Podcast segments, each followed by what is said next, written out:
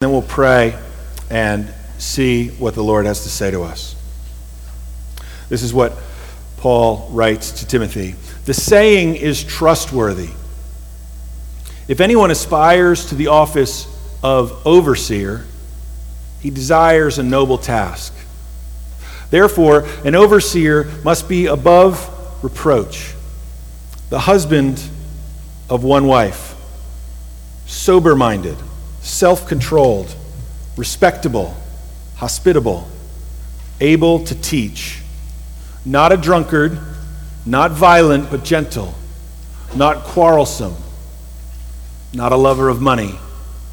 He must manage his own household well, with all dignity, keeping his children submissive. For if someone does not know how to manage his own household, how will he care for God's church? He must not be a recent convert, or he may become puffed up with conceit and fall into the condemnation of the devil. Moreover, he must be well thought of by outsiders, so that he may not fall into disgrace, into a snare of the devil. Let's pray. Father, we come before you this morning and we thank you that by the power of the Holy Spirit, you have spoken to our hearts through your word. The book of Romans says that faith comes by hearing, and hearing by the word of Christ. And so, Father, as we have heard, we pray that you would cause our souls, our hearts, and minds to grow. May we increase in strength to do your will, and may we lay aside every burden, every struggle, every hindrance, every encumbrance that would prevent us, slow us down, distract us from following the Lord Jesus. We thank you that the way of salvation is simple. You modeled it in the Old Testament. Those who had sinned and we have all sinned, brought a sacrifice to the temple. And the sacrifice took the place of the sinner, and the sacrifice died, having never done anything wrong for the one who did wrong. The act of substitution, the act of bringing the animal by faith, meant that the sinner could walk away clean and that you would be satisfied because this is your way. You gave us Jesus a perfect man, your Son, fully God, that he would stand in our place, take our sin, and that we would be cleansed when we put our faith and trust in him. And Father, you are satisfied. You smile over the life of every Christian because this is your plan and your way. That's how you made it. Father, we lift up this time to you. We ask that you would transform and change our hearts as we hear you. That we would seek to have our church led in a way that's consistent with your will and in a way that when the world sees the church, though they refuse to believe the foolishness of the gospel, Paul's words, not mine, they might look at the character of leadership. They might see the church growing into the image of Christ. And that they would say, those are people who love each other. And that they would know by looking that we are your disciples. We pray that, Lord, because that's the test that you laid out for the church, for the world to evaluate it. We ask that you bless our time in your word now and that you would help us commit to change and to grow into your likeness. And we pray this in Jesus' precious name. Amen. Uh, anyone who knows anything about what's going on in the news right now knows that it's an intensely testy, debatable, dangerous thing to uh, choose a leader, right? Uh, how much money and energy and time is being devoted to convince you that this one from column A is a better choice than this one from column B. How much money and time and energy are being devoted by those in column B's team to destroying the person in column A? Uh, so much energy and time being devoted to installing the leader of our nation. I, I heard the other day, your phone is here. No, that's fine. Uh, you want me to text them back and tell them? Okay. Um, my wife left her phone up here. I, I often text her uh, when she leaves, and I then hear the sound of the phone go off in the other room, and I'm like, oh, I'll just send me a bunch of messages. And sometimes I, I, I haven't done it yet, but I want to answer me from your phone. Yeah. I love you too. You're the greatest, Keith. Anyway, uh, we, uh, we don't spend a whole lot of time, though we, we, we've spent a lot of time as a society debating which leader would be better. There's a tremendous lack of focus on uh, exactly what kind of leader do we need? Exactly what should this leader be like? What should their character and their heart be like? I think if we compare two men in the Bible as we begin, that, that we can see a, a distinct difference between kinds of leaders. And that'll lead us to, to the ethics of the leader that Paul says should lead the church. You look in the opening chapters of the scriptures and you see Adam, the first man, the father of, of all men our spiritual leader. The Bible says that we're all born into Adam's race, right? Adam sinned and we all died. And then a second man, a second Adam comes along, the Lord Jesus, and he leads in a distinctly different way. Just as Adam underwent temptation in the garden, Jesus underwent temptation in the wilderness. And where Adam failed and we all failed, Jesus succeeded. As a leader, Adam embraced passivity. He refused to take responsibility and did not lead courageously. Jesus, on the other hand, when you look at his leadership, he embraces activity. He rejects passivity. He accepts responsibility for what he is called to do, how he is called to lead in the times that he's called to lead. He leads courageously and he perseveres joyously. Think about what Jesus did. He refused to, to bow or to cave to the temptation presented to him by the serpent. Adam stood by and allowed his wife to engage and to be drawn away from the truth when he had heard the commands of God spoken to him from God's mouth to his ears, but they did not reach his heart. Jesus instead rejects the temptations of Satan, moves into action, places himself in harm's way to rescue his bride, even at the cost of his own life. Where Adam did not accept responsibility, he, he abdicated responsibility for leadership to his wife and then chose to blame her and blame God. You'll notice if you look at Genesis chapter 3, when, when God says, Where are you? What have you done? He says, The woman you gave me gave to me and I ate. Right? It's not only her fault, it's your fault. You're the one who made her. My wife and I will often jibe each other when one of our children have done something wrong. We'll say, Your son did this, you know, and it's, it's, it's the game of pushing off the responsibility. Jesus instead looks around and sees a world in shambles. The need for someone to be a Savior. And instead of waiting for someone to do something, he makes an arrangement with his Father. The Father and the Son make a promise to one another to save the world. And he comes, takes humanity upon himself, enters into the world and takes on the form but not the nature of sinful flesh. He does not become a sinner, he becomes a perfect man. He takes the form of a servant. He goes to the cross and he takes the sins of the world upon himself. He knew what he had to do and he did it. That's the good news, by the way, is that Jesus has accomplished for us as a leader what our father by nature refused to do. Jesus takes the responsibility.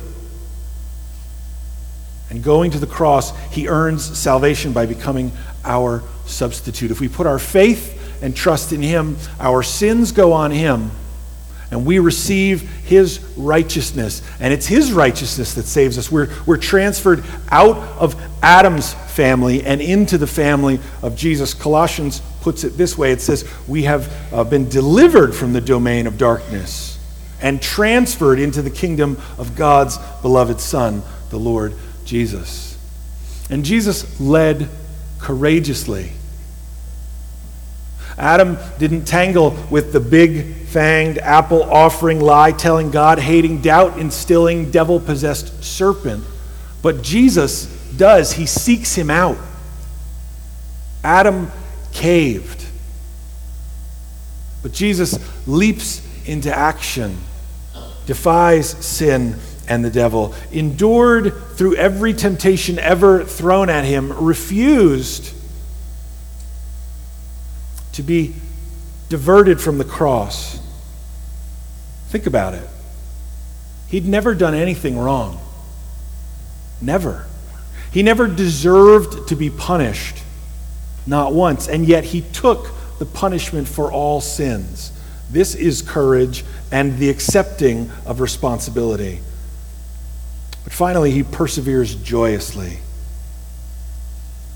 Adam blamed his inaction and his irresponsibility on his wife.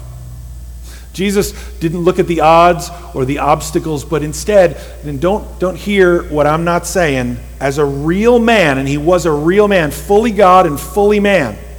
We can look to Jesus, by the way, as an example for our behavior. We might say, well, you know, he was perfect, he was God. Yeah, he was fully God, but he was fully man. And he didn't live according to the power of his own divine nature when, when he was on the earth. He lived in dependence on the Holy Spirit. The Holy Spirit says, Go up into the wilderness. He does. The Spirit says, Heal this one. He does. He lived by the power of the Holy Spirit.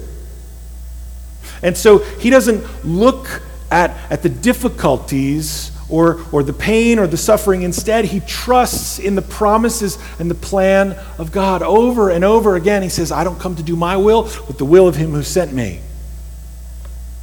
He, he gives me a cup to drink, and I choose to drink it. Is there any other way we can accomplish your will, Father, other than me drinking this cup? No? Fine then. I will. And he goes to the cross. He doesn't have every single fact of what's going to happen, but he knows instead who he trusts in. He trusts the character of God. The command of the scriptures tells us to imitate this one and not the other. Hebrews 12, 1 through 2 says this Therefore, since we have so great a cloud of witnesses surrounding us, let us also lay aside every encumbrance and the sin which so in, easily entangles us, and let us run with endurance the race that's set before us, fixing our eyes on Jesus. He's, he's to be our goal. Listen, Eisenhower Reagan, Washington, right? Churchill. These may all be good examples, but none of them are set out as the, the destination or the epitome of character for the Christian. They, they, may, they may suffice and serve in one area or another, but Jesus himself is the only one who is put out there as the clear example of who we ought to imitate, the destination, the goal of our character. We're to fix our eyes on Jesus, the author and the perfecter of our faith, who for the joy set before him endured the cross, despised the shame, and has sat down at the right hand of the throne of God. That's the example of the leader that we need. That's the example of what it means to be a leader. Jesus influences us. He demonstrates for us what our character and our life ought to be like. Instead of just listing out a job description of functions, we are given an example of the heart of a leader and how he leads. Paul is describing men like this in 1 Timothy chapter 3 verses 1 through 7. Now Jesus is perfect in his very nature. Even in his human nature, he is perfect. And no leader of the church should be expected to be that perfect. They will mess up. In fact, that's one of the key tests, I believe, of a leader. What happens when they mess up? Are they repentant? Or are they proud and arrogant when they mess up? Jesus was perfect, but the 12 whom he called were imperfect. They are given the, the power of the Spirit to call the bride of Jesus into existence. But they didn't hold that power to themselves or use it to their own advantage, but instead they, they passed on what they learned to others so that the mission of the church could continue. I just want to I want to look at 1 Peter and, uh, and, and point something out. Going off script. Usually I have these, these, these punched right into the outline so that I can, I can find them. This is what, what Peter says. Think about this. This is the first guy, this is the lead guy, the guy who, who led the church in Jerusalem and who eventually had to pass the torch to the torch to others. He says this I exhort the elders among you as a fellow elder and witness of the sufferings of Christ. Did you hear that? Peter, of all guys, could say, I am the guy. Right? I'm, I'm the guy who who was right there with Jesus and who Jesus said, Feed my sheep. And, and I'm saying, that I'm, I'm a fellow elder with you, elders.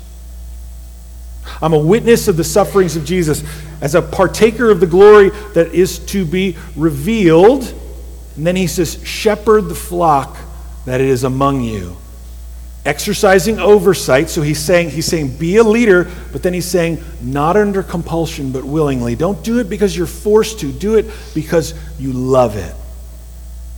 Do it as God would have you, not for shameful gain, but eagerly, not domineering over those in your charge, but being examples to the flock. Do you see that? It's not, it's not the job description that's key. It's not the job description that's first, it's character that's first. We'll talk about that in a moment as well.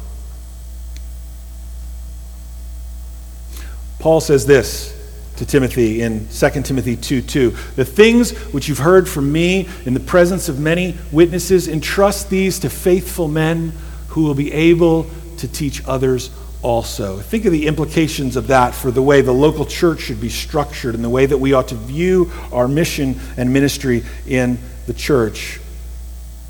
If Paul was in his 60s at this time, and that would have been a very old man for that culture. If you're in your 40s over in Zambia, where, where I travel every summer to teach, like that's considered old because of the, the life expectancy. If somebody makes it to 40, they're, they're, they're older. Paul may have been in his 60s, and he was training Timothy and saying, Don't let them despise you because of, their, of your youth. That might mean that Timothy was 40 or 30 or even 20. If, if he was 40, then the faithful men that he would be teaching would either be his age or younger. Maybe older, but his age or, or younger. So, so maybe they're in their 20s. Notice the, the passing of the torch. The things which you've heard from me, you, Timothy, from me, Paul, entrust these to faithful men who'll be able to teach others also. So, so Paul at 60, down to Timothy who's 40, down to others who are faithful men who are 20, to others also. Perhaps people who've not even been born or who are just crawling around the church. There needs to be a sense of, of, of having a farm team here, of leaders, right? Of, of cultivating strong character so that, so that when it comes time for the church to be led, we're not like looking around and saying, who do we develop? but instead said to say, Who have we developed? It's funny. Because every now and again, someone will say, Oh, that kid, you know, he's a handful, right? And I say, That's what people used to say about me when I was four at First Baptist Church in Union. Like, that guy might be your pastor someday or somebody else's pastor. And it's your job to make sure that, that, they, that they go this way or that way, to, to shepherd and guide them along and to teach them what the truth is. Right? As new little ones come into the church, we ought to be thinking and, and praying. These are the present and future of the church and not just assign them the job of like sweeping up around the church like and, and, and, and pulling weeds and stuff pulling weeds is, is probably part of leadership in somebody's definition I, I, think that I think that it's a, it's, a, it's a good starting step. Are they willing to do the hard work at times? But, but they, people, people ought to understand that, that we ought to consult the young at times and say, What do you think about this? I'll tell you what, I had an opportunity to teach teen Sunday school this morning. They're sharp kids. They know. They know the word. They're learning it. Are we, are we thinking of them as leaders among their peers and giving them and trying to impart to them the skills that they need in order to lead others? So, so as a church, we ought to be praying for leaders in the present, but we also ought to be praying for those who will grow into leadership, who are amongst us right now those whom the Lord has given us by, by birth and by, by time in the church. And we ought to be praying that they hold true to the faith, that they hold firm to the Savior, and that they grow in the Lord into the pattern that He has set out for leadership. What did Jesus do? He called a large group of followers to follow Him people flocked after him, and then he chose from among them those who would be close to him. And then when he left, he made them the leaders. It is a perfectly natural thing for a church to find leaders within itself and to grow its own leaders from within, some of whom will be the kids who've grown up among them. God is looking for people who are of a character that submit their, their will and their ways to Him. And those are the ones that he will work through. Second Chronicles 16 9 says this The eyes of the Lord move to and fro throughout the earth, that he may strongly support those whose heart is completely his. God begins with the heart, and so we ought to as well. So, so part of the call this morning, an action step, if you're like, so what do I do with this message? I would, I would write this down. If you're, if you're writing down notes, if you're, if you're taking them, pray for future leadership. Pray, pray that the Spirit would enable us to discern who it is that we need to call right now, but also, so, so pray for that, and also pray for future leadership. That, that when there is need in a year, in three years, in five years, to call additional leaders for our church, that God would be raising them up from within us. It's an amazing thing in Acts chapter 13 when you, when you look at that text that, that there were six fully trained, a diverse group ethnically, leaders some Gentiles, some Jews at the church in Antioch. There are six guys fully trained, and God takes two of them and sends them off. One of the reasons why it's, it's good to have lots and lots of godly trained leaders is that God can then say, Hey, I'm going to take some of them from you and do something with them. If you've got more leaders, you have more mission, you've got more capacity for that mission. One of the reasons why, uh, going to Acts chapter 13, again, why we ask the church to pray for who God is calling to lead the church is that the Holy Spirit Himself speaks in Acts chapter 13 and tells the church, set apart Paul and Barnabas for the ministry to which I have called them.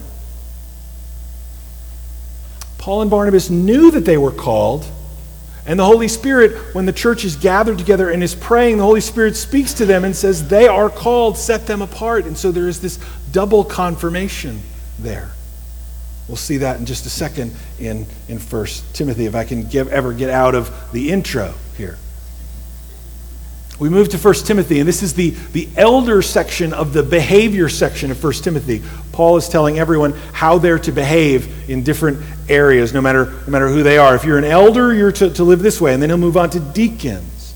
Notice the list that he's going to give here is character more than skills.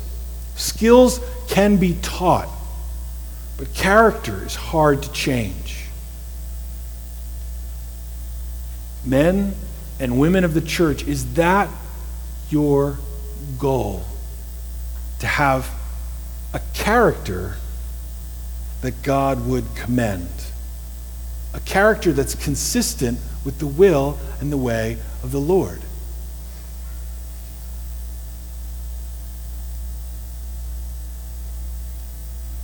What is the difference in the Bible between David and Saul? Do, do they does one of them have a perfect life? Does one of them not mess up at all? No, they, they both mess up and they mess up seriously. But David's character is consistently right in the eyes of the Lord because of his response to his circumstances. Saul hides Saul runs. Saul proudly and arrogantly defies others. But David, when confronted with his sin or when confronted with an opportunity makes, to make a choice, chooses the godly option. And so we see in Saul's life, because the character is wrong, everything about his kingship goes wrong.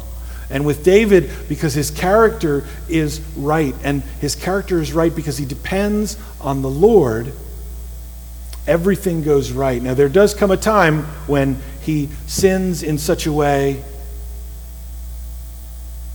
that his kingdom knows nothing until it ends of except, except war. But even when confronted with his sin with Bathsheba, David repents in the proper way.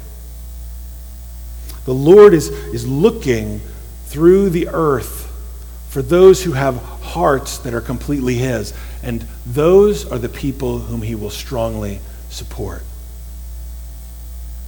So let's look at the character section here. 1 Timothy 3 1 through 7. Paul says this It's a trustworthy statement. If a man aspires to the office of overseer, it is a fine work that he desires to do. It is good if you desire the work of eldership, okay? So, so this is the way that the, that the process works, right? Can I be an elder, right? The answer is yes, if, right? If the character is consistent with, with the list here. Yes, if you, if you model this character for us, but, but you've got to want the job. Does that make sense? Shepherd the flock, not under compulsion, but willingly, Peter said. The overseer has to want the job. Sometimes people are like, oh, you want this? Hmm. Their motives must be suspect if they want it. No, Paul says it's a good thing to want it. It's a good thing.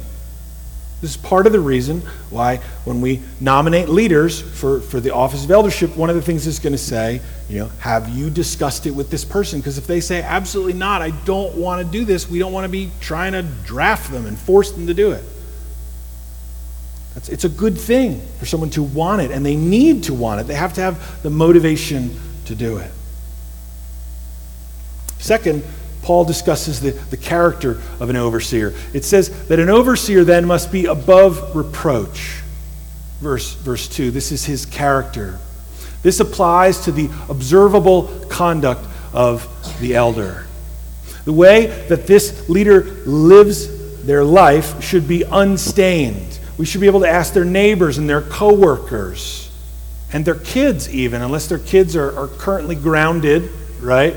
You know, if the leader has just had to apply discipline and take phones away or something, probably not the best time because you'll find out that they're the meanest, rottenest, most horrible parents in the world. Um, they're, they're, sh- we should be able to ask neighbors, coworkers, kids, and their spouse what's wrong with them.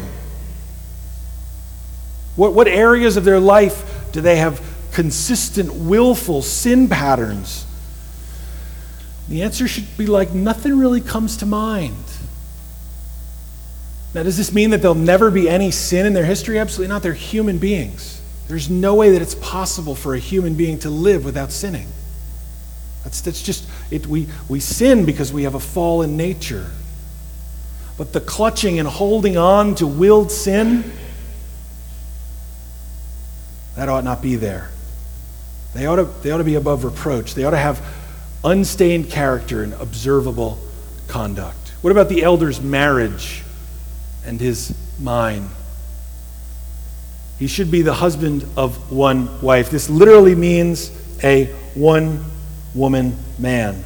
It would be easy to look at this passage in the English and to say this means that an elder should never have been divorced. But that's not only one that isolates the grammar of the passage, but it sets the bar too low. Did you hear that? Never been divorced sets the bar too low. Because there are people who could say, I am married and have never been divorced, and yet they are not one woman men.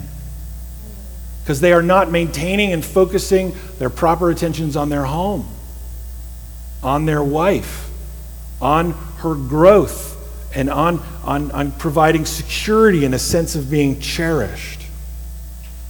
A man of one woman is not a man who has been married one time, but a man who is fully devoted to his one woman. Now, we can have the discussion about what a divorce means, but I think that it should be taken by the church on a case by case basis. Because many times, something happens before someone is saved, before they even know the gospel. In any case, that's a discussion that can be had. A one woman man knows that there are other fish in the sea. But this man knows that God has provided all that he needs in the fish which God has provided him. He does not flirt with other fish. He doesn't watch other fish on the beach. He doesn't look at fish on his computer or watch documentaries, in quotes, about fish on cable. He fights for the purity of his mind. He keeps his hands free from sin, and his marriage is sacred and undefiled. One translation of this phrase is rendered this way He must be faithful to his wife. Think about what Paul will say with his regard to the elder's responsibility to his own home. If he does not know how to lead his own home, how will he lead the family of God? If a man cannot cherish his own wife, how can he cherish the church, which is the wife of Christ?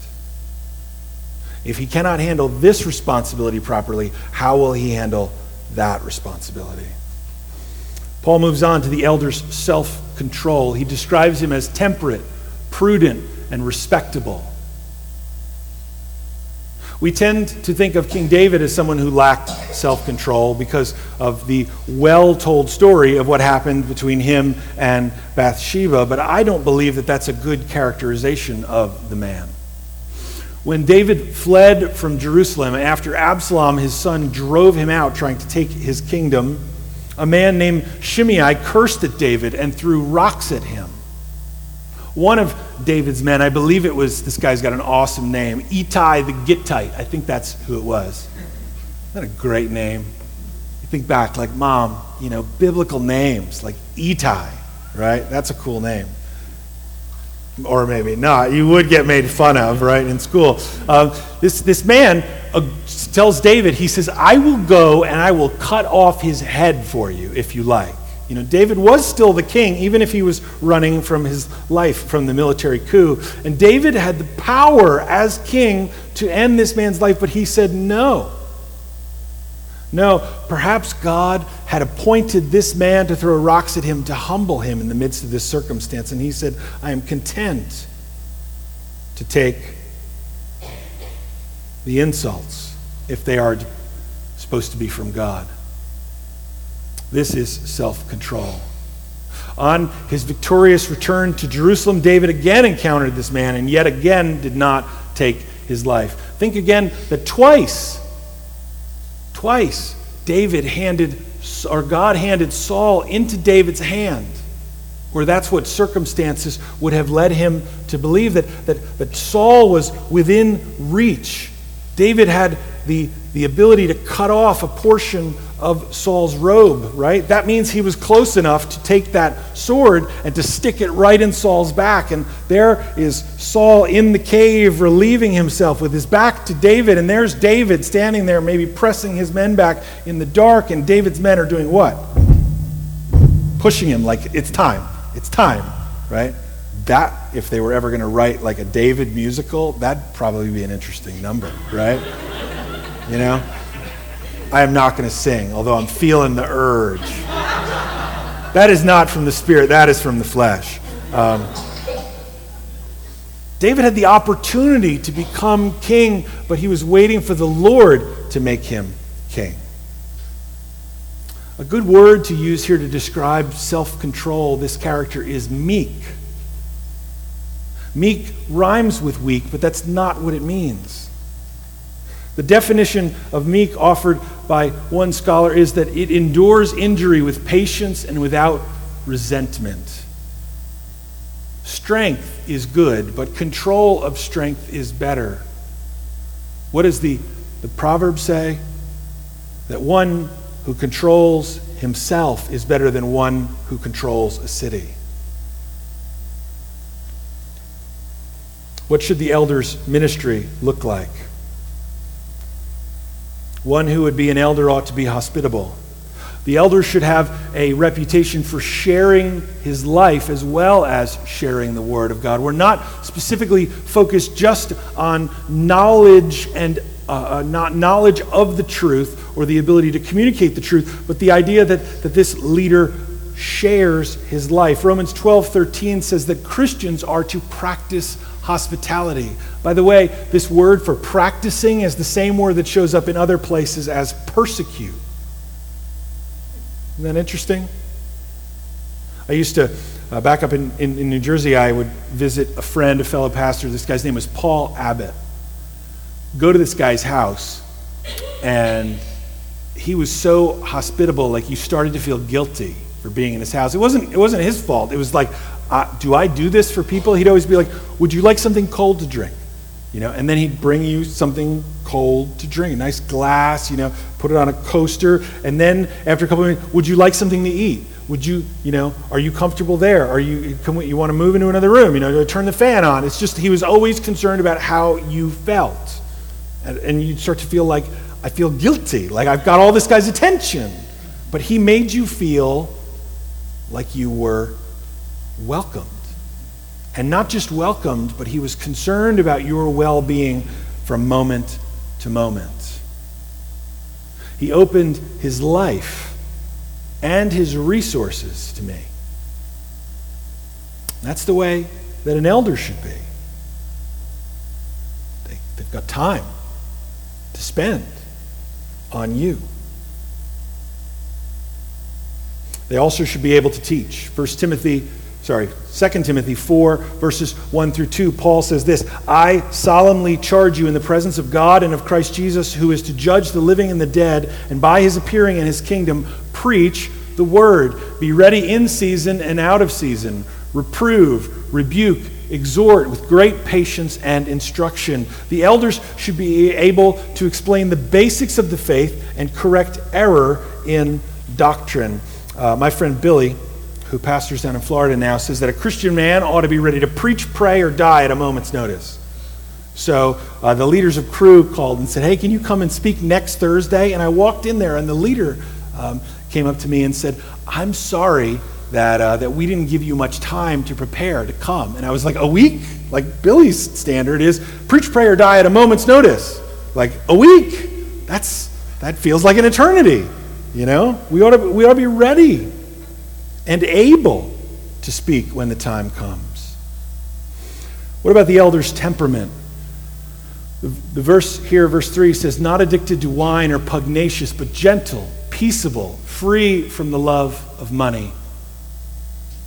The culture of the early church was, was a Roman culture. That was its context, where you had men of great power and great ability and great uh, exploits with women, and also great wine consumption.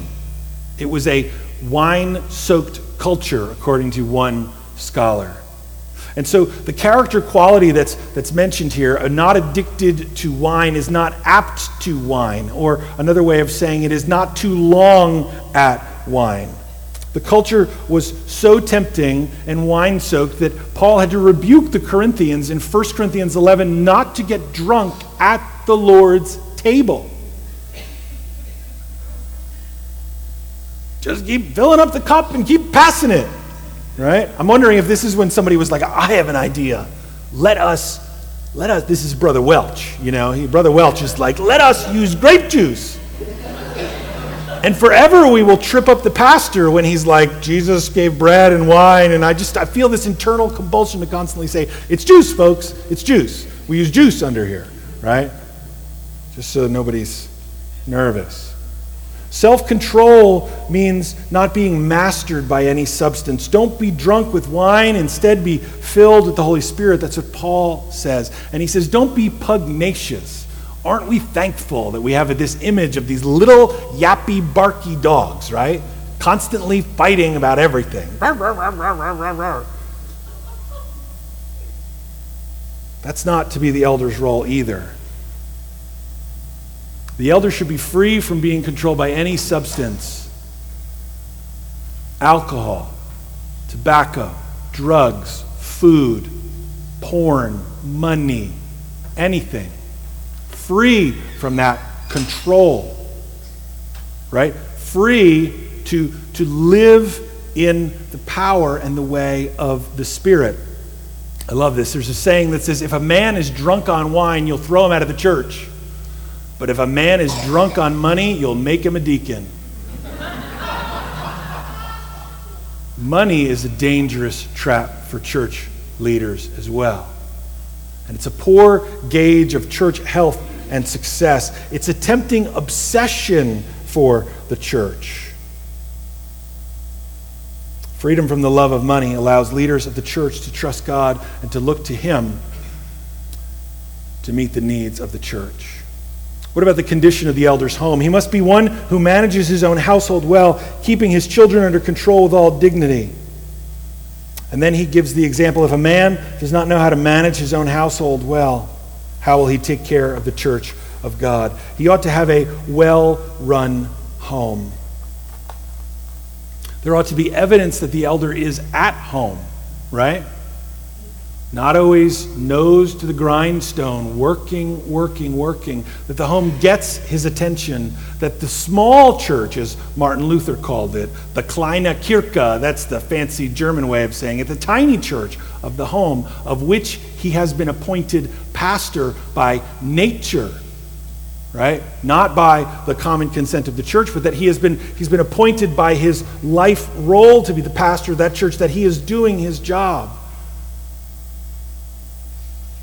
And that that is the foundation.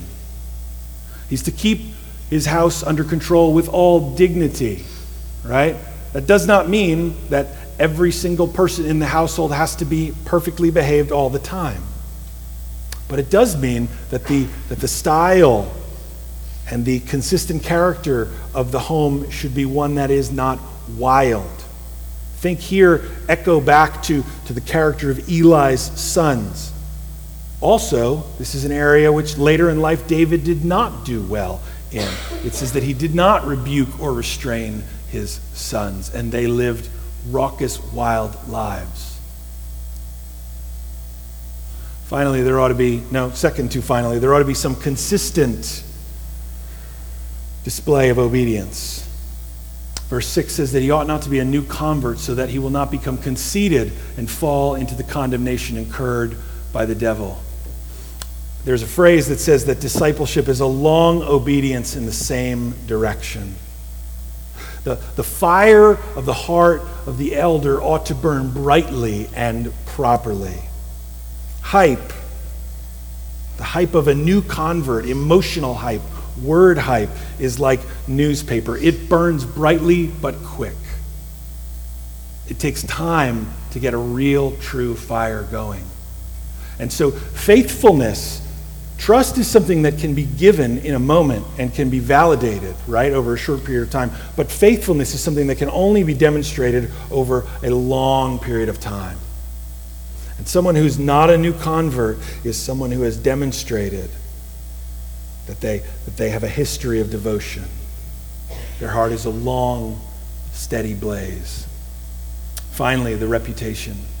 He must have a good reputation with those outside the church so that he will not fall into reproach and the snare of the devil.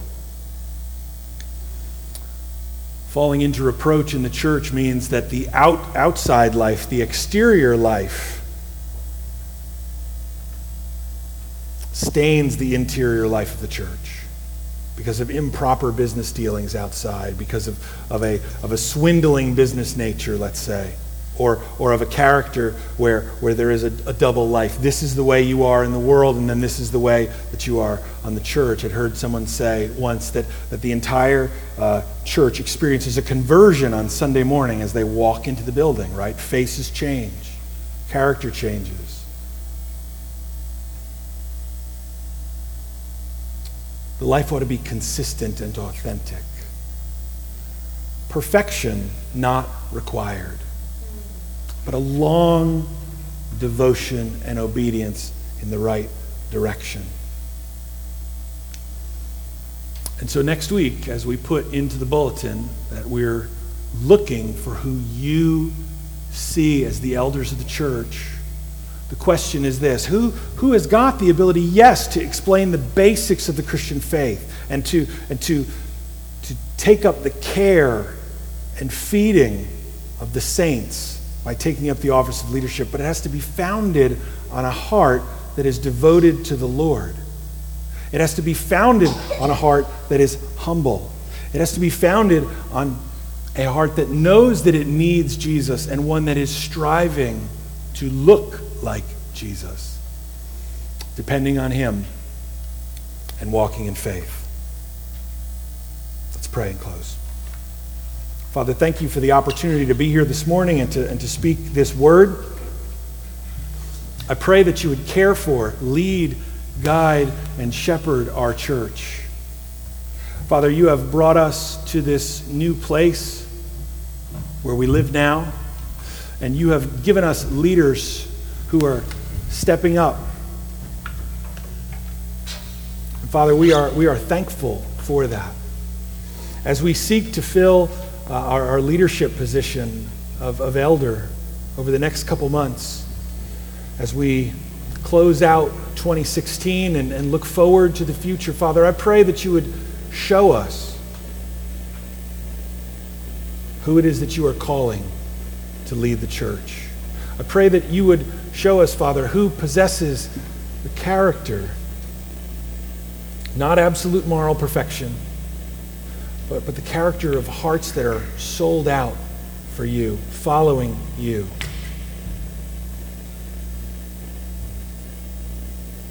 And I pray, Father, that you would speak to their hearts as well, and that they would know that they are being called and then, Father, I pray that, that you would prepare them for the work. It can be daunting and at times discouraging.